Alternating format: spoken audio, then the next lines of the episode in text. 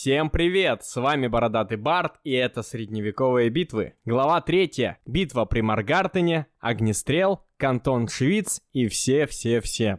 Толчок, данный сражениями при Фолкерке и Креси, в гораздо большей степени лишил закованного в сталь рыцаря его властного положения на поле боя, чем это сделало появление огнестрельного оружия. Но все же, в 1300-х годах лавры побед венчали головы в первую очередь крепких швейцарских горцев. И именно швейцарцы заставляли врагов трепетать от одного только их имени. И именно они серьезно повлияли на тактику и стратегию своего времени. Со временем стечение социальных, экономических и военных факторов привело к системному кризису в Европе. И результатом этого стала буржуазная революция, а позже и абсолютное доминирование Европы в мире. Конечно, экономисты видят причины этого в экономике, социологи в социологии, а я, как любитель военной истории, в военной истории. Правда, как всегда, где-то посередине – но роль швейцарцев в частности и профессиональных армий вообще в запуске лавины, сметающей старые порядки и неузнаваемо меняющей политический, экономический и социальный ландшафт мира, в котором жили люди того времени, эту роль трудно переоценить. Тяжелая поступь швейцарской баталии, испанской терции или банды ланскнехтов обладала такой мощью, что от нее начал меняться мир. Приверженцы мощного удара пехоты, швейцарцы, и йомины Англии с луками, специализирующиеся на расстреле плотных масс этой пехоты, были, если можно так выразиться, ровесниками. Если бы им довелось увидеться сразу после рождения, то, скорее всего, швейцарцев постигла бы участь шотландцев. Ведь швейцарцы совсем не сразу отрастили себе жирок. К тому времени, когда швейцарцы стали достаточно грозным противником – ради которого стоило заморачиваться наймом дорогих профессионалов, швейцарские кантоны сильно нарастили мобилизационные возможности, покрылись броней, научились ходить в баталиях, да и своих стрелков у них уже было немало. И такого же эффекта от применения английских луков, как против шотландцев, не случилось. А ведь случись это, и очень может быть, эпоха феодального ополчения продлилась... Причем, оглядываясь на примеры замерзших в развитии регионов, могла бы длиться до сих пор. Это может показаться забавной фантазией, но серьезно, последовательный прогресс – это признак нашего времени, но совсем не правило в истории. В истории периоды развития и расцвета сменяются периодами падения и регресса. Немыми свидетелями этому стоят погребенные в песке шумерские города, пирамиды Египта, античные храмы и римские акведуки – все это свидетели падения высокоразвитых цивилизаций, но гораздо чаще люди до такого попросту не развивались. Вполне вероятно, что мы бы сейчас жили в некотором аналоге Римской империи, не случись буржуинской революции, которую в свою очередь толкнули денежные потоки, которые, в свою очередь, всерьез пришлось развивать королям и не королям, чтобы можно было покупать солдат. Изначально тех самых швейцарцев, а покупать пришлось ввиду полной неспособности феодалов противостоять наемникам врагов. Нет, я не хочу сказать, что буржуазная революция – личная заслуга Швейцарии.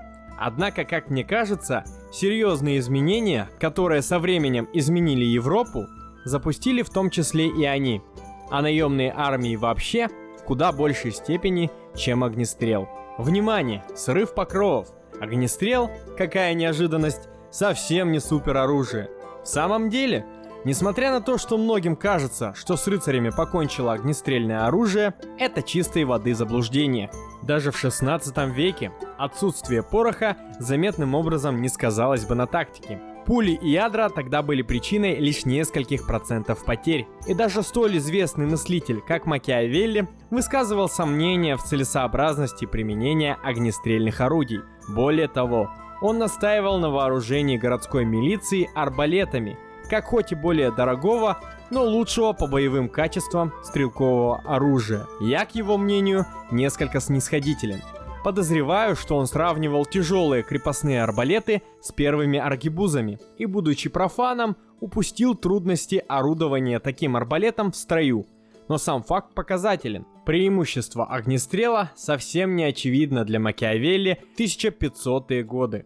Не появись порох, аркебузы и мушкеты не угрожали бы коннице. Но с другой стороны, пушки не болели бы рядами пикинеров. Развитие огнестрела вообще шло трудно и муторно, и до появления мушкетов его эффективность против кавалерии была не намного выше, чем у альтернативного метательного оружия. И более того, тренированный и талантливый человек с луком или арбалетом легко и непринужденно мог превзойти огнестрел практически до момента появления нарезного оружия. Даже имея постоянную цель в виде массы пехоты с пиками, которую просто грех было не расстрелять из всего, чего можно, в том числе и тяжелых и неуклюжих первых пушек, ручницы долгое время не оказывали фактически никакого влияния на битвы. Их эволюция заняла многие десятки лет. Огнестрельное оружие, не имея достойной цели, могло оказаться на задворках истории, либо развивалось бы куда медленнее. Но пары спокойных веков на развитие у европейцев могло бы и не случиться. В пушкостроении лидировала полная сил и пассионарности Османская империя, а не они. Так блистательные махараджи Индии вполне могли удивить мир, выбравшись из своих междоусобиц и привнеся в военное искусство внезапно очень годные пешие армии. Если бы швейцарцы не научились вчастую побеждать феодальное ополчение в честном сражении, как не смогли это сделать пехотные армии средневекового среднего класса Шотландии или Фландрии, и все осталось бы в той же болезненной для низкого сословия позе, ничего бы не изменилось в Европе неограниченно долгое время. Я думаю, что дальнейшему упадку рыцарства все равно бы ничто не препятствовало. Но сам состав, тактика и организация армии не изменились бы, не считая вооружения стрелков, которым бы все равно выдали аркебузы. Собственно, так долгое время и было в реальности. До битвы при Креси мы имеем перед глазами пример рыцарского вооружения, почти неизменного на протяжении примерно трех сотен лет. Кто знает, сколько на самом деле мог бы продолжаться такой период застоя. Зато мы точно знаем, что при первом же удобном случае общество любит скатываться к истокам – Хороший пример из истории. В Японии в какой-то момент развитие огнестрельного оружия немногим уступало европейским образцам. Но волевым решением для удержания скреп и прочего патриотизма на должном уровне японцам удалось забыть его как вид. Спустя многие десятки лет там случались полные сюрреализма картины, когда коварные злодеи отстреливали из буддомерских револьверов благородных самураев с мечами. В Китае арбалет изобретали раза три, каждый раз с яркими последствиями. В какой-то момент, за несколько сотен лет до европейцев, китайцы развились до весьма примечательных вещей. Копье яростного огня, ракета, способная доставить на 300 метров зажигательную боеголовку весом в 6 кило. Установка залпового огня, стреляющая легкими дротиками, вполне себе годные мортиры и, конечно, огнемет. И все это в 10 веке – когда в Европе викинги с мадьярами и арабами местных кошмарили. Только вдумайтесь, уровень века 17 но в восточном колорите. Однако в реальности именно китайцев колонизировали дикие европейцы. Так как же так получилось? На это я ответить не могу. Я просто расскажу про швейцарцев. По сути, Швейцария так себе местечко. На любителя. Несмотря на большую, сравнительно с государствами тех лет, площадь, по факту долгое время на нее никто всерьез не претендовал. Швейцарцы тусили в горах, осваивая каждый метр земли, что можно засеивали, а непригодные склоны и высокогорные луга использовали для выпаса скота. Характерный горный менталитет имелся в избытке. Если ты один раз уступишь другому горцу место на узкой горной тропке, пиши пропало. Тебя задавят, отожмут твой лук, твой скот, твой дом, твою жену. Поэтому, чтобы не показаться терпилой, горцы хватались за кинжал по любому поводу. Со временем, чтобы все-таки упорядочить откровенную резню и прочую кровную месть, были придуманы кантоны, некое политическое, довольно размытое условное образование, полный аналог тейпа у чеченцев.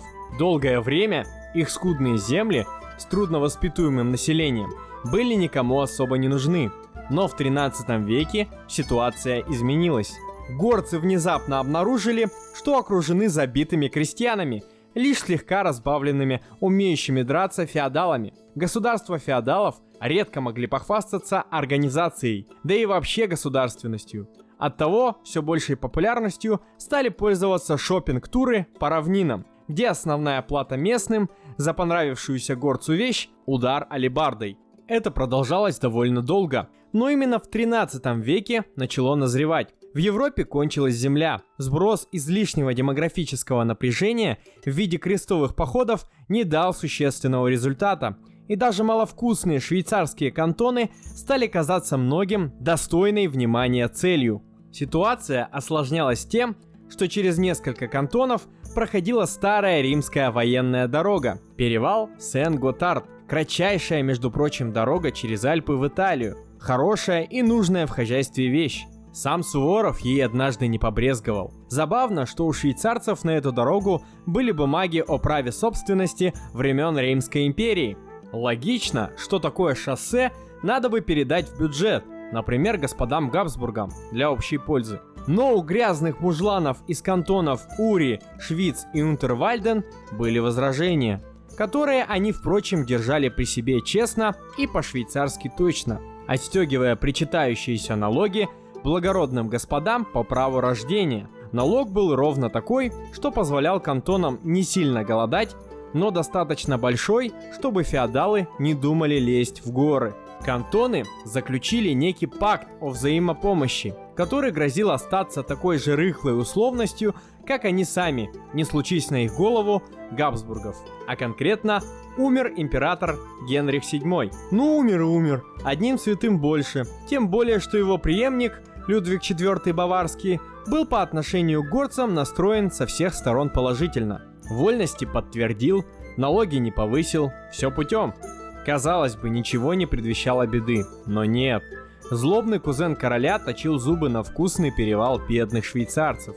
Кузена звали Фридрих, и больше его имя в вашей жизни вряд ли появится. Это же средние века. Несмотря на то, что формально все территории закрашены на карте одним цветом и являют собой вроде как священную Римскую империю, преданную всенародно избранному императору Людвигу IV, на деле везде царила коррупция и патриотизм. По факту независимые города, городки и даже села грабили друг друга, в свою очередь становясь кормушками герцогов да графов, которые часто вели войны между собой прямо внутри страны. Конкретно горцы в этой ситуации выигрывали, пользуясь труднодоступностью мест своего проживания. Они вынесли себя за область закона и даже напротив – заимели кое-какие феодальные права. Не конкретный человек, а кантон в целом. Разумеется, грех такое преимущество не использовать. И швейцарцы использовали его как могли. Цитата. Ландман Вернер Штауфахер перешел все границы дозволенного и 6 января 1314 года напал на монастырь во главе трех сотен. Он приказал взломать кладовые и жилые помещения – разрушить алтари, рассеять мощи святых. Напившись монастырского вина, воины Швица осквернили храм, разложили и зажгли костры, чтобы сжечь монастырские документы и взяли в плен 9 каноников. И не то чтобы это было совсем уж в диковинку.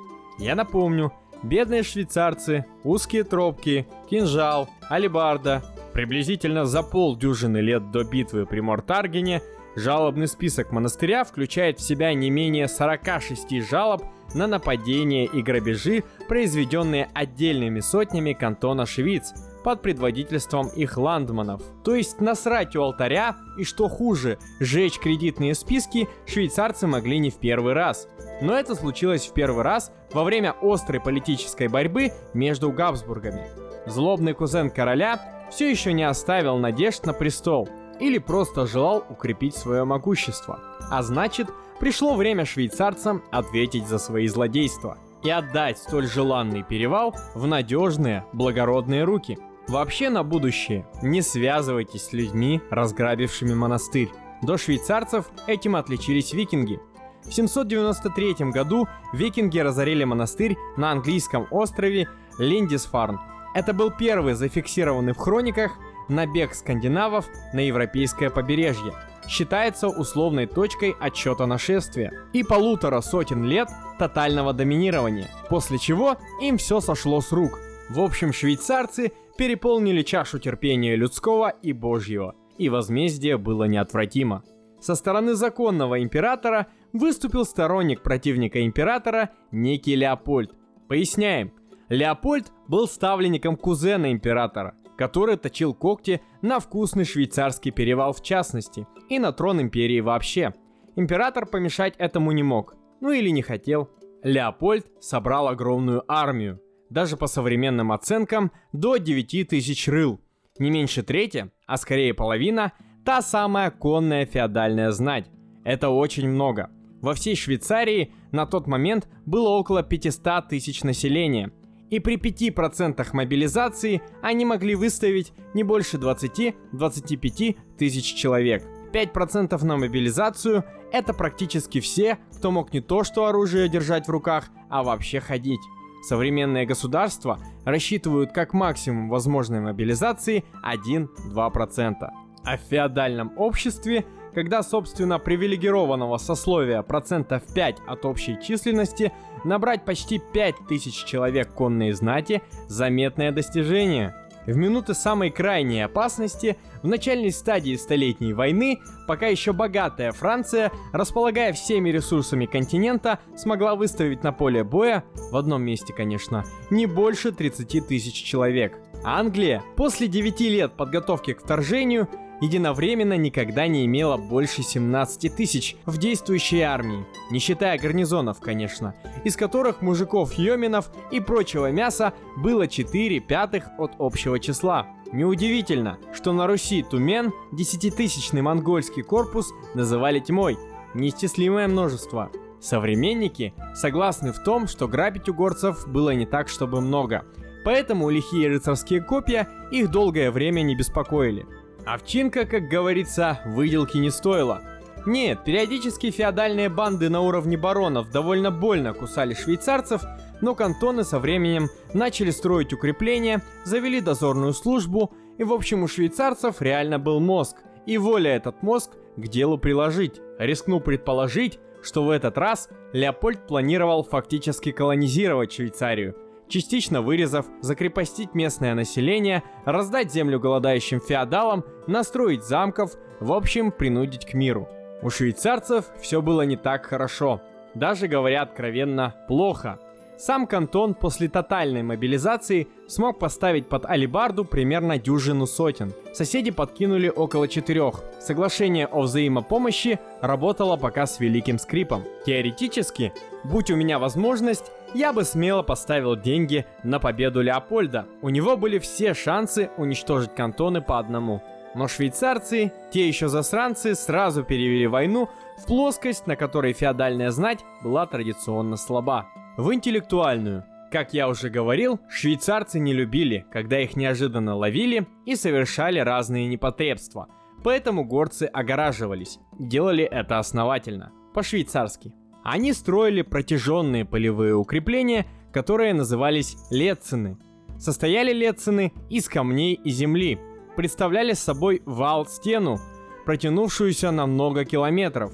Умно вписанная в ландшафт, опираясь на полностью непроходимые горные склоны, лецины были серьезной проблемой. Естественно, Леопольд лезть на них не хотел, потому как недостойно для благородного Дона, во-первых, и можно доверха не долезть. Во-вторых, но в случае необходимости осадное приспособление, пехоту на мясо и решимость имел. С другой стороны, швейцарцы внезапно тоже не хотели, чтобы благородные доны тут по лицинам лазали.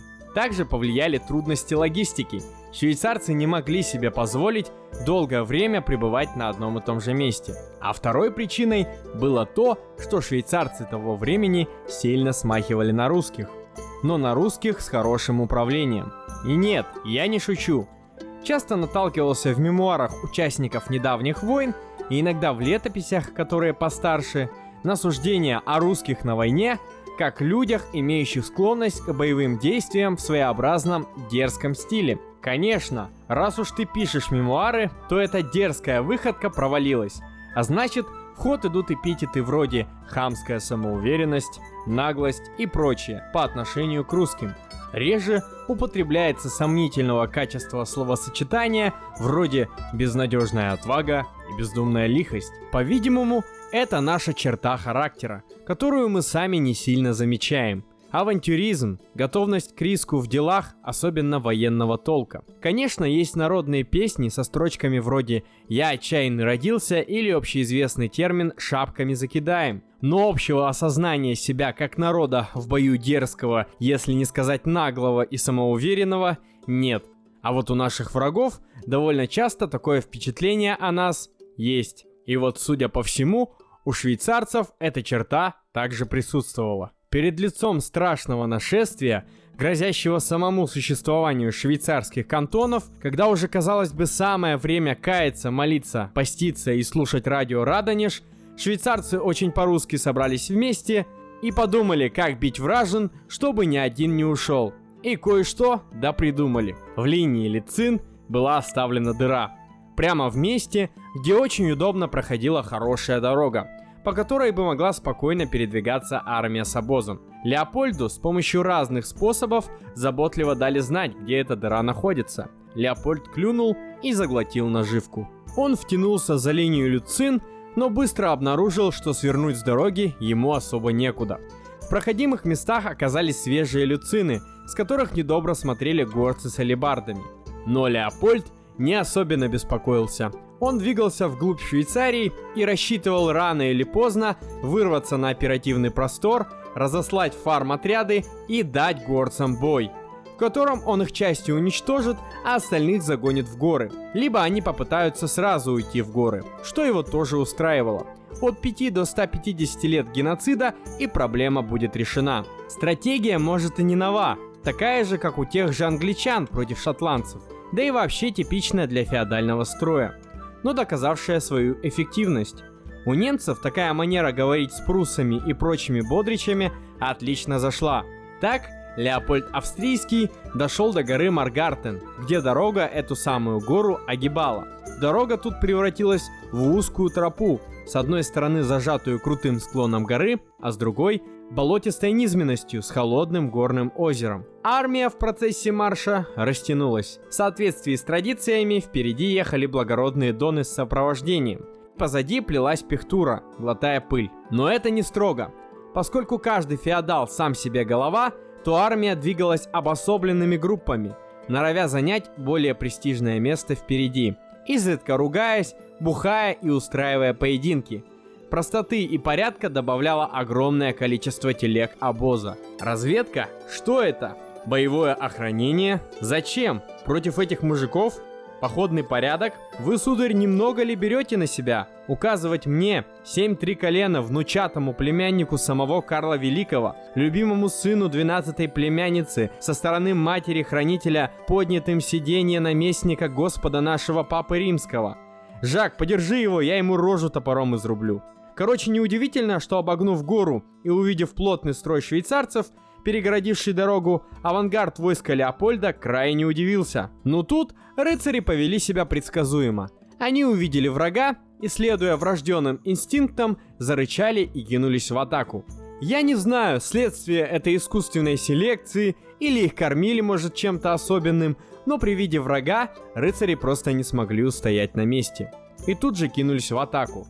Мне кажется логичным предположить, что будучи выдрессированы как бойцы спецподразделений быстрого реагирования, ветераны многих стычек, рыцари вели себя оправданно. В конной шибке ударивший первым побеждает. Помножить это на то, что пехота тяжелой конницы не соперник, плюс самомнение выше гор. Да, немедленная бездумная атака с мыслью опередить других и отличиться, пожалуй, естественная реакция – Рыцари бы стоптали швейцарцев в чистом поле, сколько бы горцев не было. А мы знаем, что их было немного. И то, что этого не случилось на той дороге, говорит о том, что швейцарцы переняли передовой опыт у шотландцев и фландрийцев, либо додумались сами. Думаю, их позиция была укреплена волчьими ямами, или рвом, или заостренными кольями, либо всем сразу. Рыцари внезапно сами оказались на месте почти беззащитных пехотинцев – Противник имел преимущество. Вместо того, чтобы сплотиться вокруг командиров, сменить тактику, спешиться, например, рыцари не менее стремительно развернулись и понеслись назад. И тут они буквально врезались в основную массу войска, которая спешила на помощь авангарду. Просто чтобы им всем не было скучно, швейцарцы начали кидать со склона горы в самую гущу феодального войска камни, бревна, удыканные шипами и голые трупы. Трупы — это потому, что все же нельзя назвать австрийцев поголовно идиотами. Видя слабость командования и уязвимость строя, некоторые рыцари по собственной инициативе спешились и попытались обезопасить склон. Но выяснилось, что швейцарцы умело действуют в горах. Никто не ушел, чтобы предупредить Леопольда. Отсюда трупы. Голые, потому что одежду уже украли.